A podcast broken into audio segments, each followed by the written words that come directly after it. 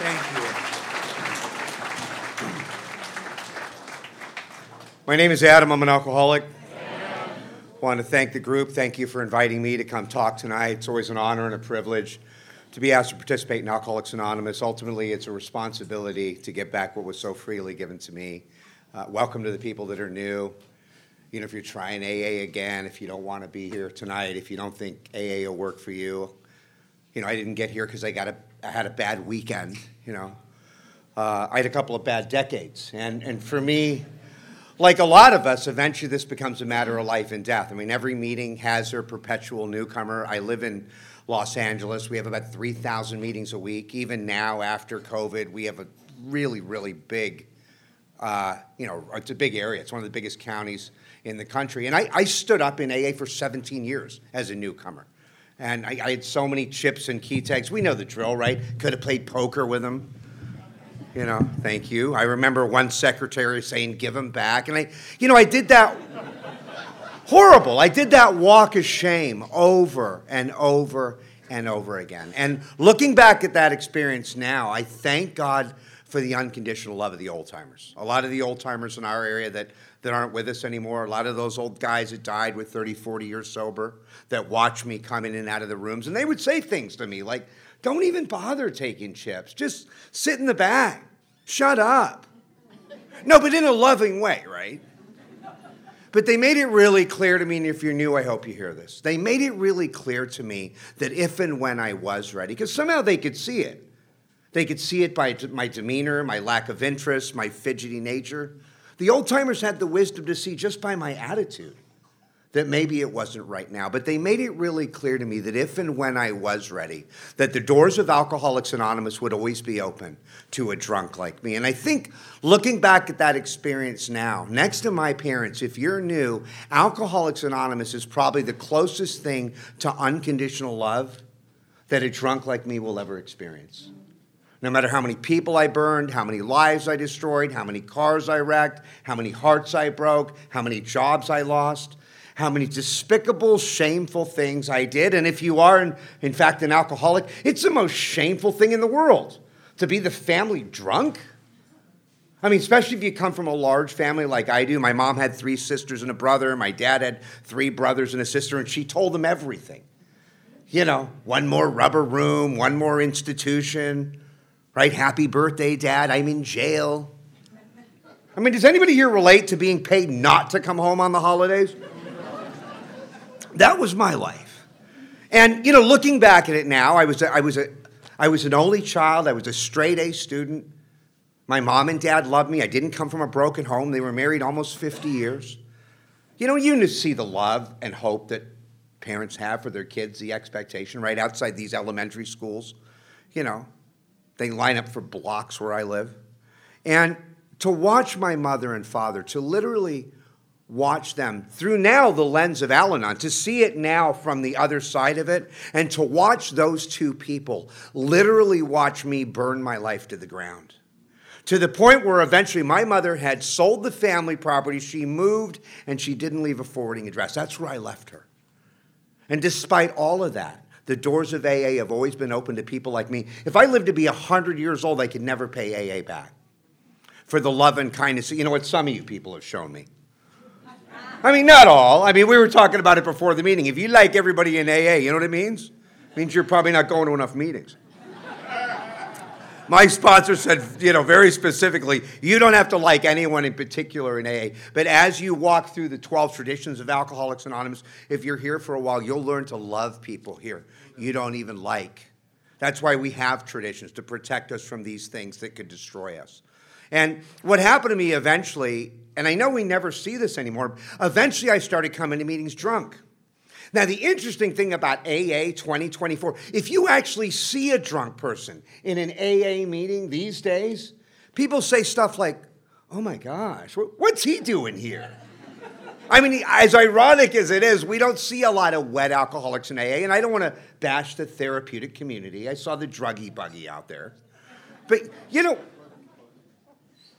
we don't get a lot of wet alcoholics in AA. And I, you know, what I would do is I would, I would go to 7 Eleven, I would get a, big gulp cup. I would fill it up with liquor, put a little Coca Cola on top, and I would, I would walk into the late night Hollywood candlelight meeting, you know, do some of my best sharing.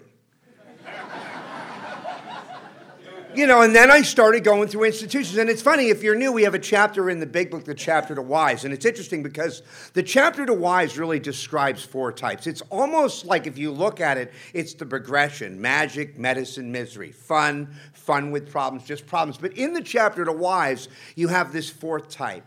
And the fourth type in the chapter to wives is a type of alcoholic that's been placed in one institution after another. Sound familiar? The type of alcoholic that typically drinks on his way home from the hospital.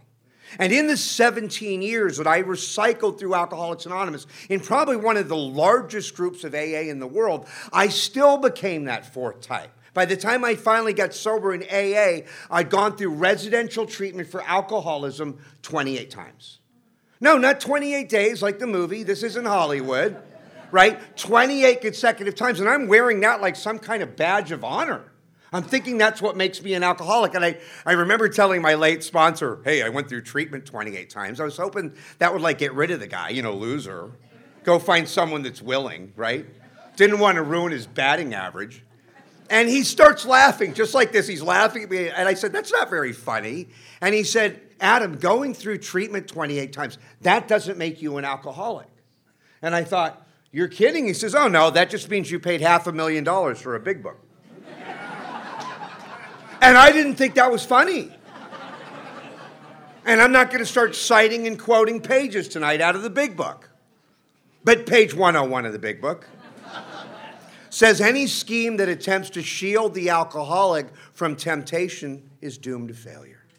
See, for me, treatment was a great place to fatten me up for another run. Treatment has its rightful place in recovery. Even Bill Wilson had gone through treatment right? I mean, if you ever wonder what all the treatment centers and religions do have in common, it's obvious. They all send their drunks to us, right? Funny enough, even Silkworth says we favor hospitalization or treatment for the alcoholic that's befogged or jittery. Some people don't go through treatment. Treatment is not a prerequisite for AA, but my experience, if you're like me, is that treatment never solved the problem. And as an alcoholic, like a lot of us, I always thought the problem was alcohol. I thought it was liquor. And I remember someone in AA saying to me, Adam, if alcohol's your problem, that drink, that shot glass, that 12 pack, that little glass of Chardonnay, if that's your problem, you're probably not an alcoholic. And then he paused, and in the very next breath, he said to me, And if you are in fact an alcoholic, the type that's described in the doctor's opinion in the big book of Alcoholics Anonymous, your problem is an alcohol. And I'm like, What? It took another decade, another 10 years of suffering for me to understand what he was trying to say. It was almost like some kind of cruel riddle. I drank over that for years.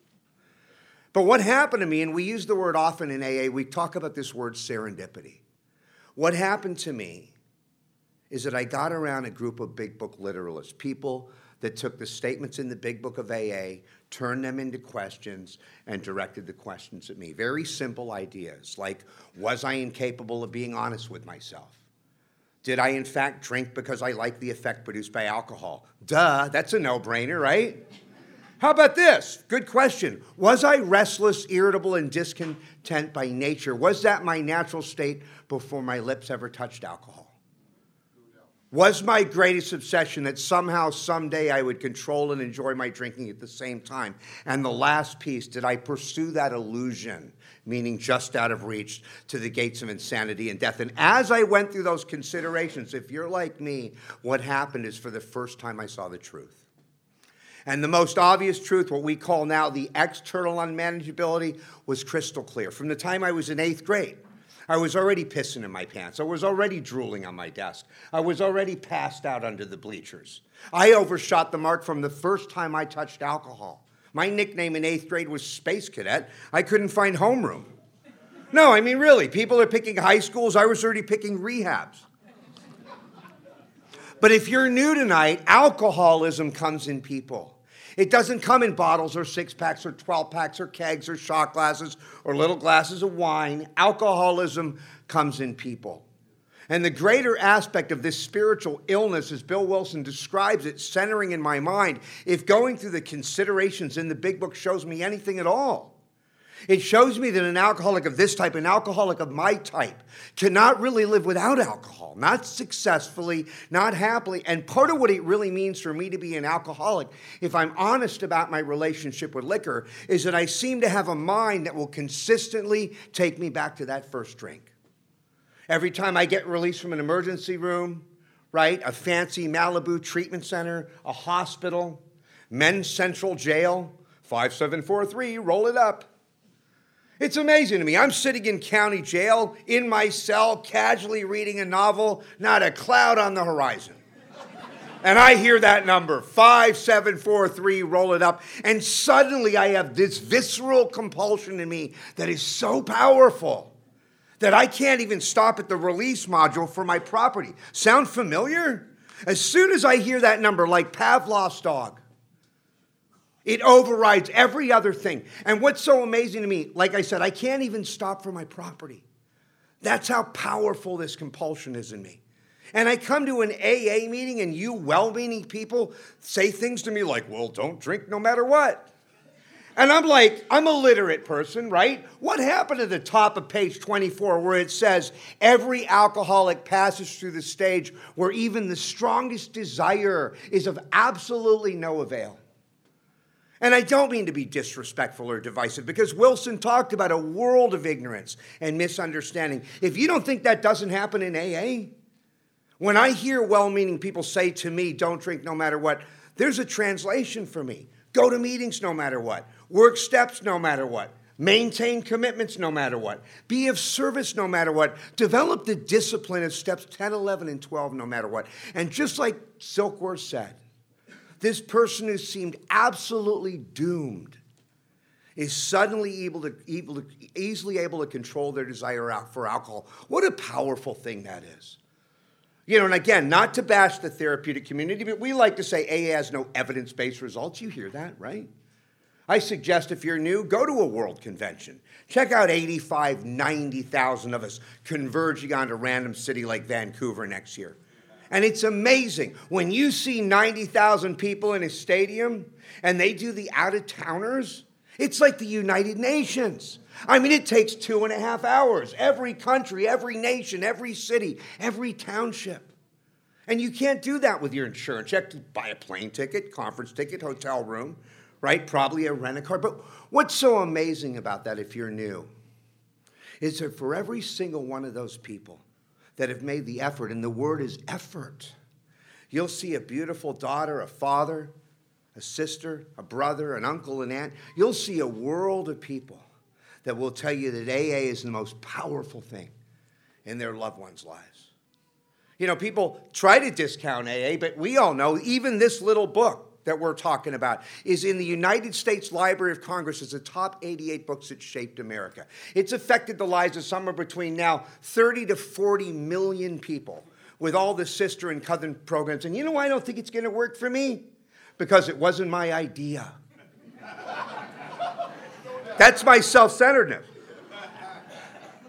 And we were talking before the meeting you know, my sponsor said to me, I, I, was talking to Nancy about it. He says, It doesn't matter who's wrong, it doesn't matter who's right, it just matters who's left. And if you're new, when I see people with 20, 30 years sober that have amazing lives, that are chasing their dreams, that have learned how to navigate around the trauma, that have learned how to match calamity with serenity, that have learned how to have fit spiritual conditions. Learn how to have relationships that work. What happened to me, if you're new, is I became teachable. I became willing to take actions here I did not yet believe in. So, what it really means for someone like me to be an alcoholic, if I really look at my history, is I seem to have this mind without the structure of the group, without the steps, without these ideas like these concepts. What happens is I have a mind that will consistently take me back to that first drink. It's almost like my default program, like on a computer. And I, you know, I hate to say this, but I, I live, the town I live in now is called Silicon Beach, right? And the reason they call it that, we've got about 250 tech companies that have taken over our city Yahoo, Snapchat, Google. And we have a lot of these really smart guys that come in our, you know, our home group. A lot of them are programmers. They speak in Python and Java. Here's some uh, math for the smart people potential plus alcoholism equals zero. It's like the quadratic formula of AA.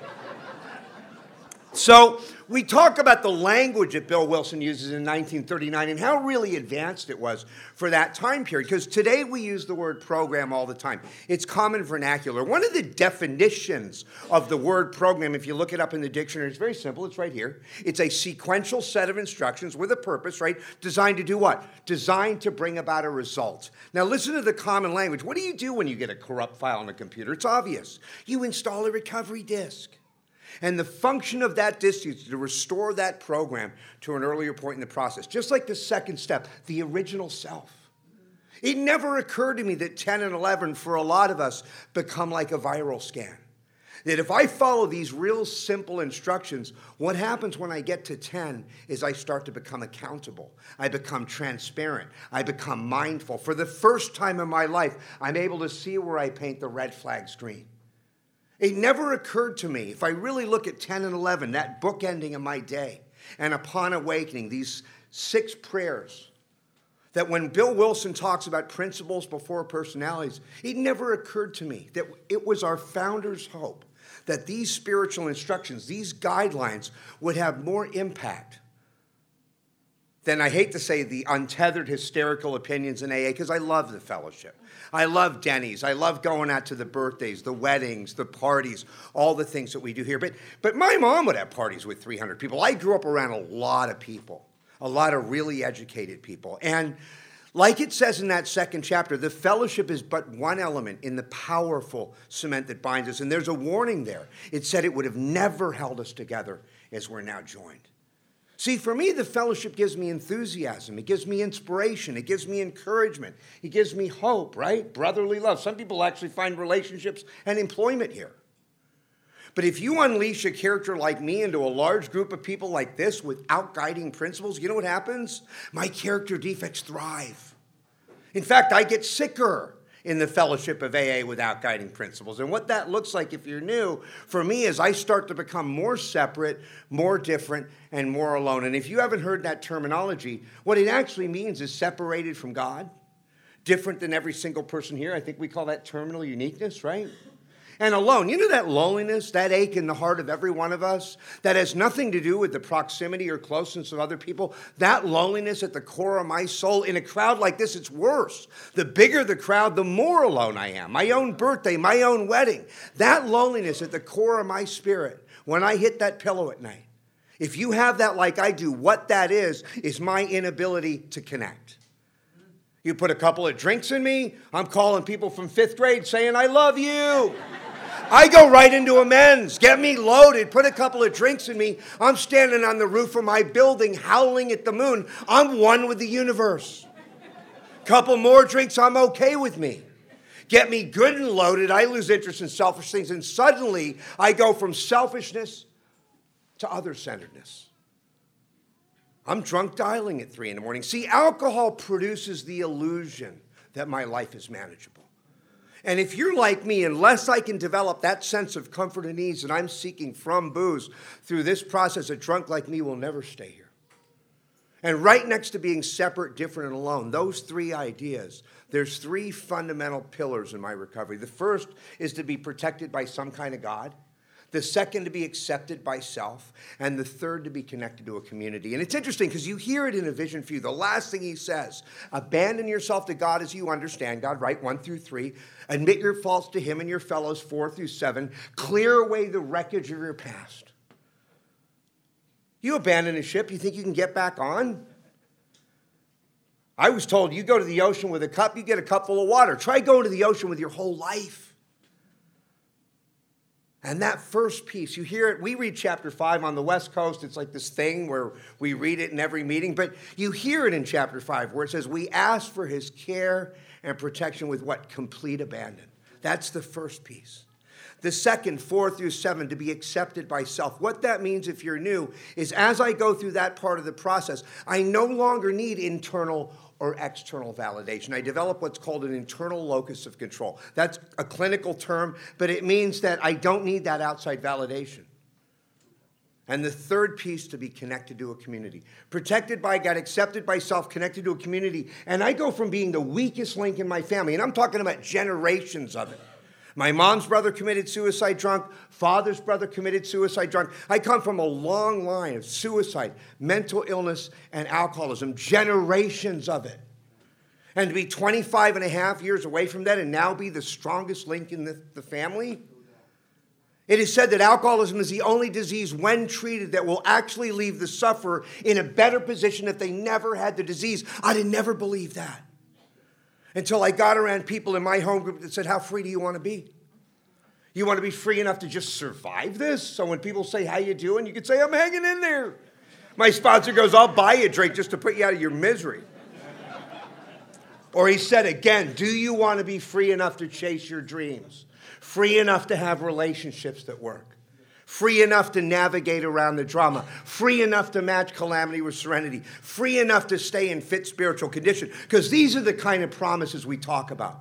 If you want to talk about the big book, one of the ways I was taught to go through the book was four highlighters prayers, promises, warnings, and directions. And if you go to the seventh chapter, there's 39 specific directions that will tell a person exactly how to work with other people.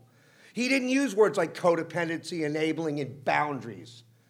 But I guarantee you, every one of those ideas are there. Every one of those ideas, these concepts were timeless.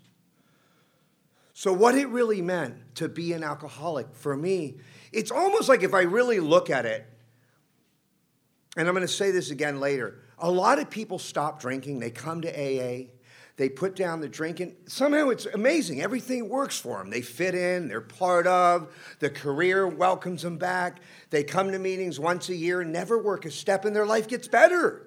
They've been serene since their ass hit the seat in AA. That's not my experience. My experience, every time I stop drinking, the first thing they say to me is, you know, you really need to be on medication. Why are you so angry? Why are you so emotional? Why can't you sit still? What's wrong with you? And, I, and I'm crying at dog food commercials. See, when I'm not drinking, I have a whole nother set of problems. And we all know they're outlined on page 52, right? The bedevilments. When I'm not drinking, right, I'm a prey to misery and depression. You can ask yourself these questions as I go through it. I was asked, when I'm not drinking, am I still a prey to misery and depression? Yes or no? When I'm not drinking, am I still having trouble controlling my emotional nature? Yes or no? When I'm not drinking, am I still having trouble with my personal relationships? Yes or no? When I'm not drinking, am I still full of fear? When I'm not drinking, do I feel like I don't have purpose in my life? When I'm not drinking, am I still unhappy? And the way that plays out for me in what we call untreated alcoholism is I don't fit in, I'm not part of, you don't understand me, they're not paying me enough. She's cheating on me, I gotta drink. And it's amazing, as soon as I pick up a cocktail, I intuitively know how to handle situations that used to baffle me. Couple more drinks, fear of people and economic insecurity leave me, I'm buying the whole bar drinks. Hell, I'll write you a check. Not only are you getting better looking, honey, I'm getting better looking right? Couple Vicodin, I could comprehend the word serenity, and I know peace. Little cocaine, I want to start a business with you. See, if you're like me, alcohol produces the illusion that my life is manageable. It does so much for me, I don't care what it's doing to me. And that's what earth people don't understand about us. That unless I can develop that sense of comfort and ease that I have always sought from alcohol through this spiritual process, a drunk like me will never stay here. It's got to be more than alcohol. For a lot of people in AA, alcohol's the problem. You know what the solution is? Abstinence. And the doctor's opinion, since we're talking about this, is clear. Many of us are entirely normal in every respect except the effect produced by alcohol, right? Normal, able, friendly people. That's not who I am. I think they have another, what's the other type? Oh, the restless, irritable, and discontent type. That's a little more like it, right? I think we have a new word for restless. What is it? Oh, ADD. I don't got ADD. Come on, please. If you had a million dollars in the trunk of your car tonight, I might follow you home from the meeting. I have what's called selective interest disorder. I'm only interested in things that concern me, right? I got an irritability, that's for sure. I'm quick to anger, I'm slow to forgive. Sound familiar? Keep score in every relationship that I'm in, right?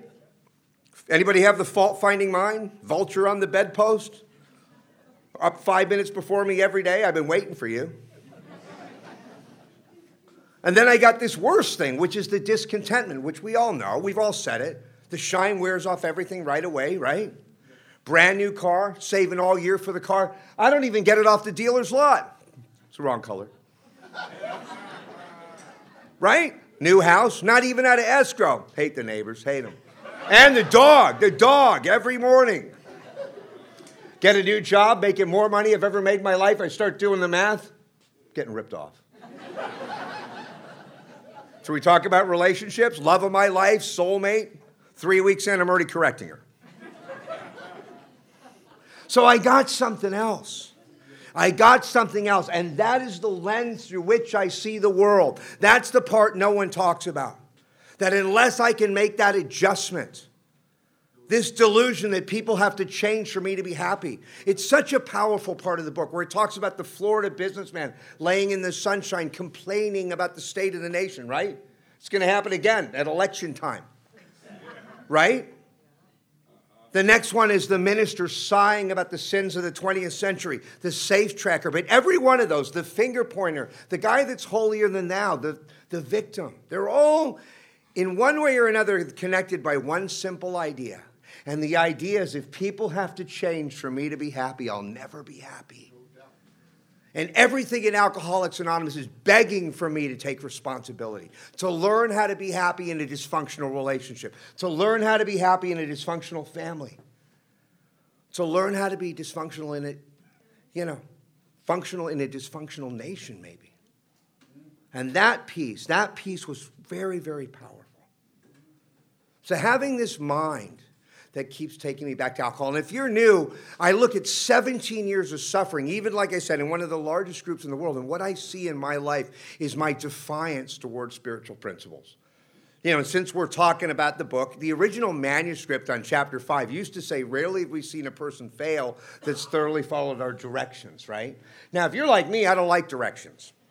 Ask my, my girlfriend, right? I don't like being told not to do something I already don't want to do. I will argue with anybody about anything at any time. You tell me it's black, I'll tell you it's white. You tell me it's big, I'll tell you it's small. You tell me to go left, I'll go right with an attitude. Right? And then I'll blame you for eternity. That's why we say denial's an acronym. It stands for don't even notice I am lying. Think about it. You could tell an alcoholic, you can't tell them much. Oh, you don't believe it? Try sponsoring somebody. And what that means is you can lead me into the gates of hell, but you can't push me into heaven. And if you're new, when we talk about attraction rather than promotion, in the 11th tradition. What that meant to someone like me, if you're new, is eventually I would come back to AA on my own terms.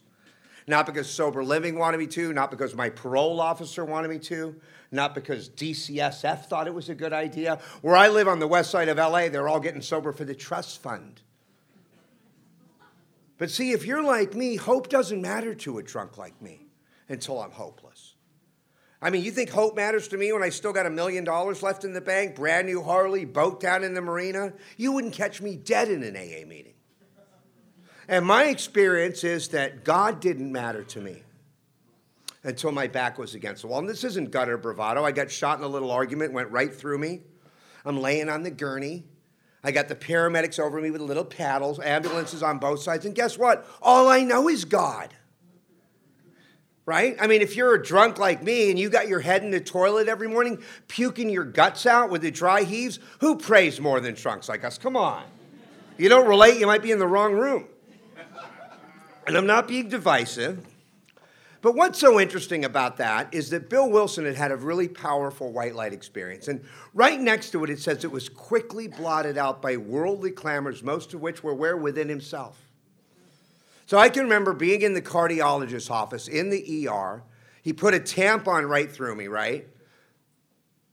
And then he does an angiogram and he runs this dye through my groin into my heart onto the TV screen. He says, The bullet missed.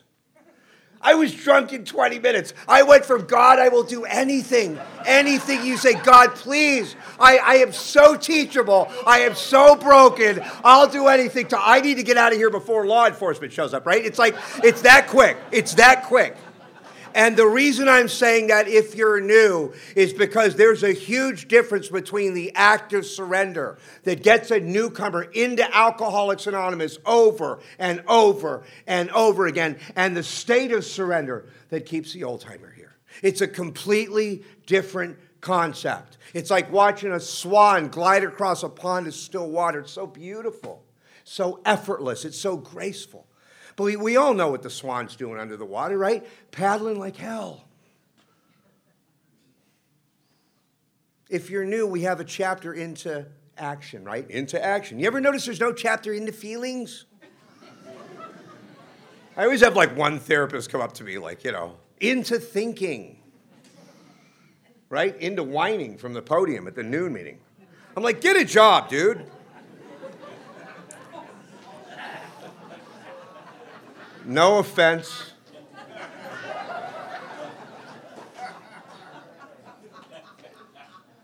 But what I was told is our triangle recovery unit in service, which is represented by these three banners right here, really turn into three consistent actions contribute, belong, and learn. It's very simple. It's almost like if there was a weight pile in the middle of this room and every day I drive iron for an hour, you think I'll get strong? Absolutely. Does it matter how I feel about it? In, in the therapeutic community, there's a therapy called cognitive behavioral therapy. In AA, it's one sentence and maybe a dollar. And it's that I can't think my way into right living, but I can live my way into right thinking. So, what I was taught to do from the very beginning in AA is to take that triangle recovery, unity, and service, and translate it into those three actions. The more that I contribute, which is commitments, the more that I feel needed. The more that I show up at meetings, which is to belong, the more I feel wanted. The more I uncover, discover, and discard that which is blocking me from God, self, and others. For the first time in my life, I'm able to give and receive love bilaterally because it's through altruism, the unconditional concern for another spiritual growth, which is really another definition of the word love that allows me to become whole. That my sponsor said to me, very simple. If I need to simplify it, he says, Your head, your heart, and your feet need to be moving in the same direction. Your head is the steps, your heart is service, your feet are meetings. And very, again, another way to put it is the steps bring me wisdom. The fellowship where two or more are gathered bring me power. And by reaching back in the community, I'm able to give and receive love. Such a simple idea. But that was the foundation. For me, that's the first thing they did is they showed me how to understand that ancient spiritual symbol, the circle and the triangle. And it would show me a way to feel wanted, needed, and loved in every area of my life. So thank God we don't look like our stories, right? So, so what happened to me is I got to one more treatment center, 120 pounds, stunk like urine, missing a couple teeth, right? You know, we look, a vision for you and I'm, I'm in the treatment center in my nightgown with my ass hanging out, judging the speaker. It's so funny how we're the only people that could be on the curb and still look down at the world, right? I got two speeds grandiose and comatose. And I'm strutting around the detox bragging about robbing Brink's trucks. I finally did my four step, it was a bread truck, it was empty. So I'm sitting there in the treatment center with my fellow associates, and this woman comes in on what's called an H&I panel, which stands for hospitals and institutions. I think they also call it homies and inmates, but but it, it's, a, it's a committee. In some states, it's, it's treatment and corrections. But H&I, the committee, brings meetings into prisons, detoxes, treatment centers, hospitals, anywhere where clients, patients, or inmates get, get to meetings.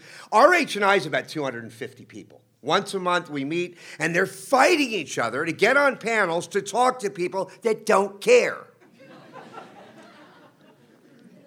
but I think H&I probably has one of the lowest relapse rates in all of recovery. The same people have been there for the 30 years I've been doing it. So this woman's on this H&I panel. She's doing her AA talk. And at the end of her talk, she looks us all up and down and she says, if I could give you all the gift of recovery, I wouldn't do it. And I'm like, what? I remember I turned to my friend and I said, What a bitch. no disrespect. And then she said something that would later change my life. She said, The reason I wouldn't give you the gift of recovery, the reason I wouldn't give it to you is because I wouldn't rob you of the journey. And all these years later, I've come to understand, if you're new, that that journey to recovery, just like that journey to surrender that each and every alcoholic has to walk is personal. If you're new, we can't give that to you. And again, not to be divisive, but if you're in a hot tub with a supermodel, a fifth of whiskey, and an eight ball, and daddy sends you to rehab, we don't expect you to be happy. Anybody ever been interrupted in the middle of a fifth of scotch? It's like the worst thing ever. Horrible.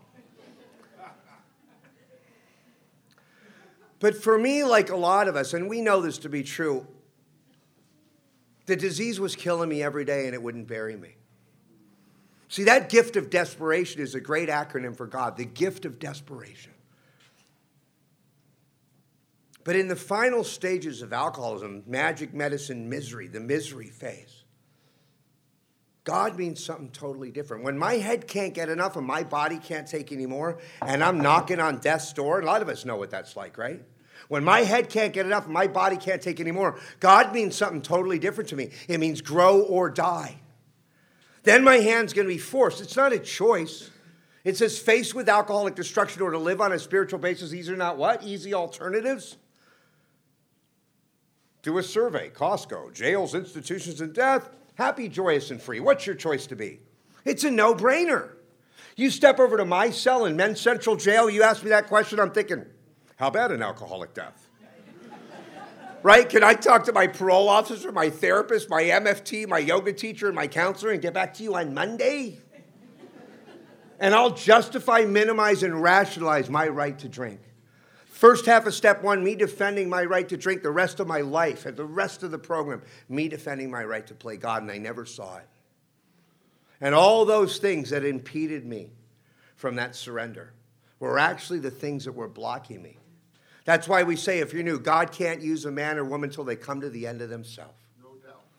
And what I didn't understand is for most of us, whether I knew it or not at the time, that the bottom is relatively the same for all of us. Two elements when I ask for help, right? Number one, and two, when I'm actually willing to receive it. From Yale to jail, Park Avenue to Park Bench, those two elements are always there. I'll put it real simple. I throw you a life raft, and you look at it and say, You know, I was looking for a blue one. I don't like the way you threw it. How do you work with someone like that? It's so frustrating. And then you're at their funeral with their mom. I'd rather step on your toes in your grave. I think it's important. You know, if you're new, we're the only people that want a reward because we ran out of a burning building. You know, you're feeling heroic, gave up your big Sunday night, right? in New Jersey to hang out with us, please. This is the only place on God's earth where they'll applaud because you came in to save your own life. You're wondering when the miracle's going to happen? It's happened. You're here. You know, we've all said this, a lot of people have said it. My recovery, my sobriety is God's gift to me. What I do with it is my gift to God. I was told there's three prayers in this life. The first one is God help us. That's the alcoholic prayer. Second prayer, God give me greatest distraction on earth. But the prayer I'd never said was, God use me, right? And Cynthia calls me. You know, and I get the honor of coming here and talking about something that means so much to me. You know, we were sharing before the meeting. My mom read the big book. I was a drunken teenager. I remember being 16, 17 years old in AA. You know, and I'd come in and the old timers would be like, you know, we kid, we spilled more than you drank. We're like, you know what, Pops, we didn't spill any. That's why we got here sooner. but my mom said, they knew you before you were born. I'll close with this. The time's running out really fast. If someone did to me what I did to myself, I hate to say this, but I would have killed him. If someone did to me what I did to others, I would have killed him. And then I come to AA and you want me to pray to God? I didn't want God to find out where I was. I'd become bankrupt in those really simple relationships. If you're new, if you really look at the steps from afar and by design, they remedy those three relationships. Steps one through three, recreate and develop a relationship with God. Four through seven, recreate and develop a relationship with self. Eight and nine, recreate and develop a relationship with others. It's a very simple idea. Ten maintains, develops, and grows my relationship with self. Eleven maintains, develops, and grows my relationship with God. Twelve through service maintains, develops, and grows my relationship with others. So coming out of the steps, a selfish, self centered drunk like me is not only easily able to control my desire for alcohol. Again, that's right out of the doctor's opinion. But for the first time in my life, I'm able to live in harmony with God, with self, and with others. There was a great spiritual teacher. He was asked, What's the most important thing of all your teachings? And he said, Love God with all thy heart, love thy neighbor as thyself. And if God scares you out of AA and you're a real drunk, don't worry about it. Booze will scare you back in. So in one through three, I give it up. Four through seven, I clean it up. Eight and nine, I make it up. 10, 11, and 12, I keep it up. And again, by doing those simple things, I'm able again to navigate around the drama. I'm able to match calamity with serenity. I'm able to stay in what we call fit spiritual condition. So, one of the things that happened to me when I got out of that 28th residential treatment center is the guy that was running the detox said to me, Adam, why don't you come back to our lovely hospital next week and tell all the patients here how you managed to stay sober an entire week if you can make it? And then the guy threw me off the property. And I was so hurt. You know, we're sensitive when we're new. I was so offended by the way he treated me that I had a resentment. I was so mad at him that for the next eight and a half years, I sat in two hours of bumper to bumper traffic from South LA County to the West Valley to tell a bunch of strangers in a detox, again, that didn't care how I managed to stay sober another week. And guess what? I was tricked into service. It never occurred to me for the first two decades in AA that the reason I couldn't get sober, the reason I couldn't have this very simple spiritual idea is because I wasn't willing to give anything. It never occurred to me when Bill Wilson got out of Towns Hospital 1935 and he said he was a broken man. He had lost everything in life worthwhile, right? Bill said he was plagued with waves of depression. And Bill got a real simple idea. Maybe if I go back in the hospital and talk to some of the patients, I'll feel better. That's all it was. And we all know the story. He called that guy Dr. Silkworth. Silkworth, as we all know, is a double board certified physician, certified in psychiatry and neurology. He was the chief physician at, at, that time, the most prominent hospital in the United States that treated alcoholism. Trust fund babies from all over the world came to see Silkworth. You know, I now it's the rehab Riviera where I live, but at that time, that's where it was.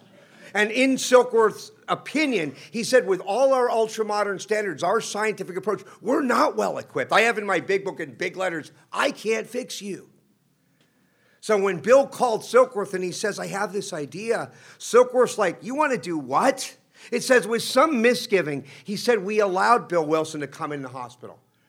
And he says, the next thing he says is the cases we followed were, quote, most interesting. Some of them are amazing.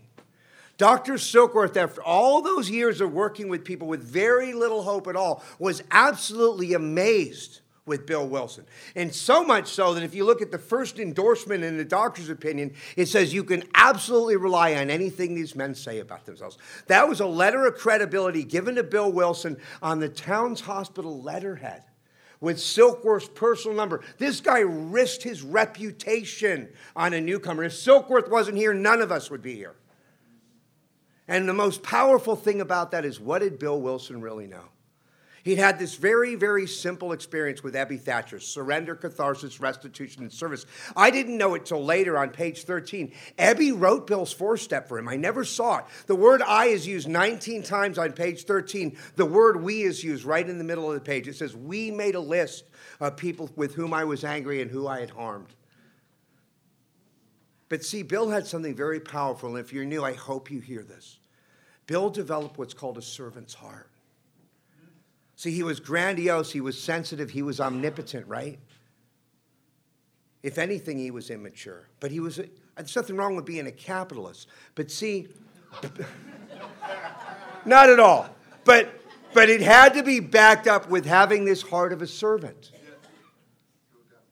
And when Bill came in and he started being helpful, And I'll close with that idea. Our dear friend Clancy, who's not around anymore, when the last time I was, I was with him was on Thanksgiving at a Thanksgiving event for, for PG. And the last thing he said was Adam, alcoholics need to be useful more than they'll ever, ever need to be loved. And if you're new, that being useful for me was taking another human being through the process. If it's reading the doctor's opinion to him like a kindergartner, understanding the craving, the obsession, the malady, this very simple thing. And you'll, you'll really learn the doctor's opinion because by the time they get to Bill's story, they'll have a career. By the time they get to more about alcoholism or there's a solution, they'll be in love. Right? By the time they get to a four step, they won't need AA. Yeah, no But that one piece, there's only two kinds of people on this earth there's guests and there's hosts. See, the guest is never happy. No onions on my burger. I don't like the king size bed. I really want a different rent a car. What'd you get me for my birthday? But see, the host comes at life very differently. How can I be helpful? See, puke smells the same in a Mercedes. I didn't understand that. All my life, I've been trained to solve a spiritual problem with a physical solution. That's what six and seven is. By, by doing this one little thing, by turning away from self centeredness to service centeredness to other centeredness.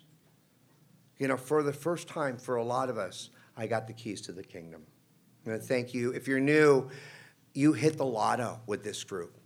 I get our home group. I'm not. Gonna, It's heresy, but our home group. The format is we take people, we read a paragraph, and then we have three minute shares on that paragraph, how you would take a newcomer through this section of the book. And then it says, if you don't have experience with that, we ask you to reserve your comments to questions. And then it says, this is not a meeting to talk about your day or your relationship, but like we have like five people walk out. But that meeting, it's growing just like this. I have learned more about working with new people because that was the key. If you're new, don't be scared of this. You can't give a newcomer worse advice than they're already giving themselves right? We have a roadmap here to spiritual success. If you're new, get involved in this group. It is a design for living that really works. Thank you very much.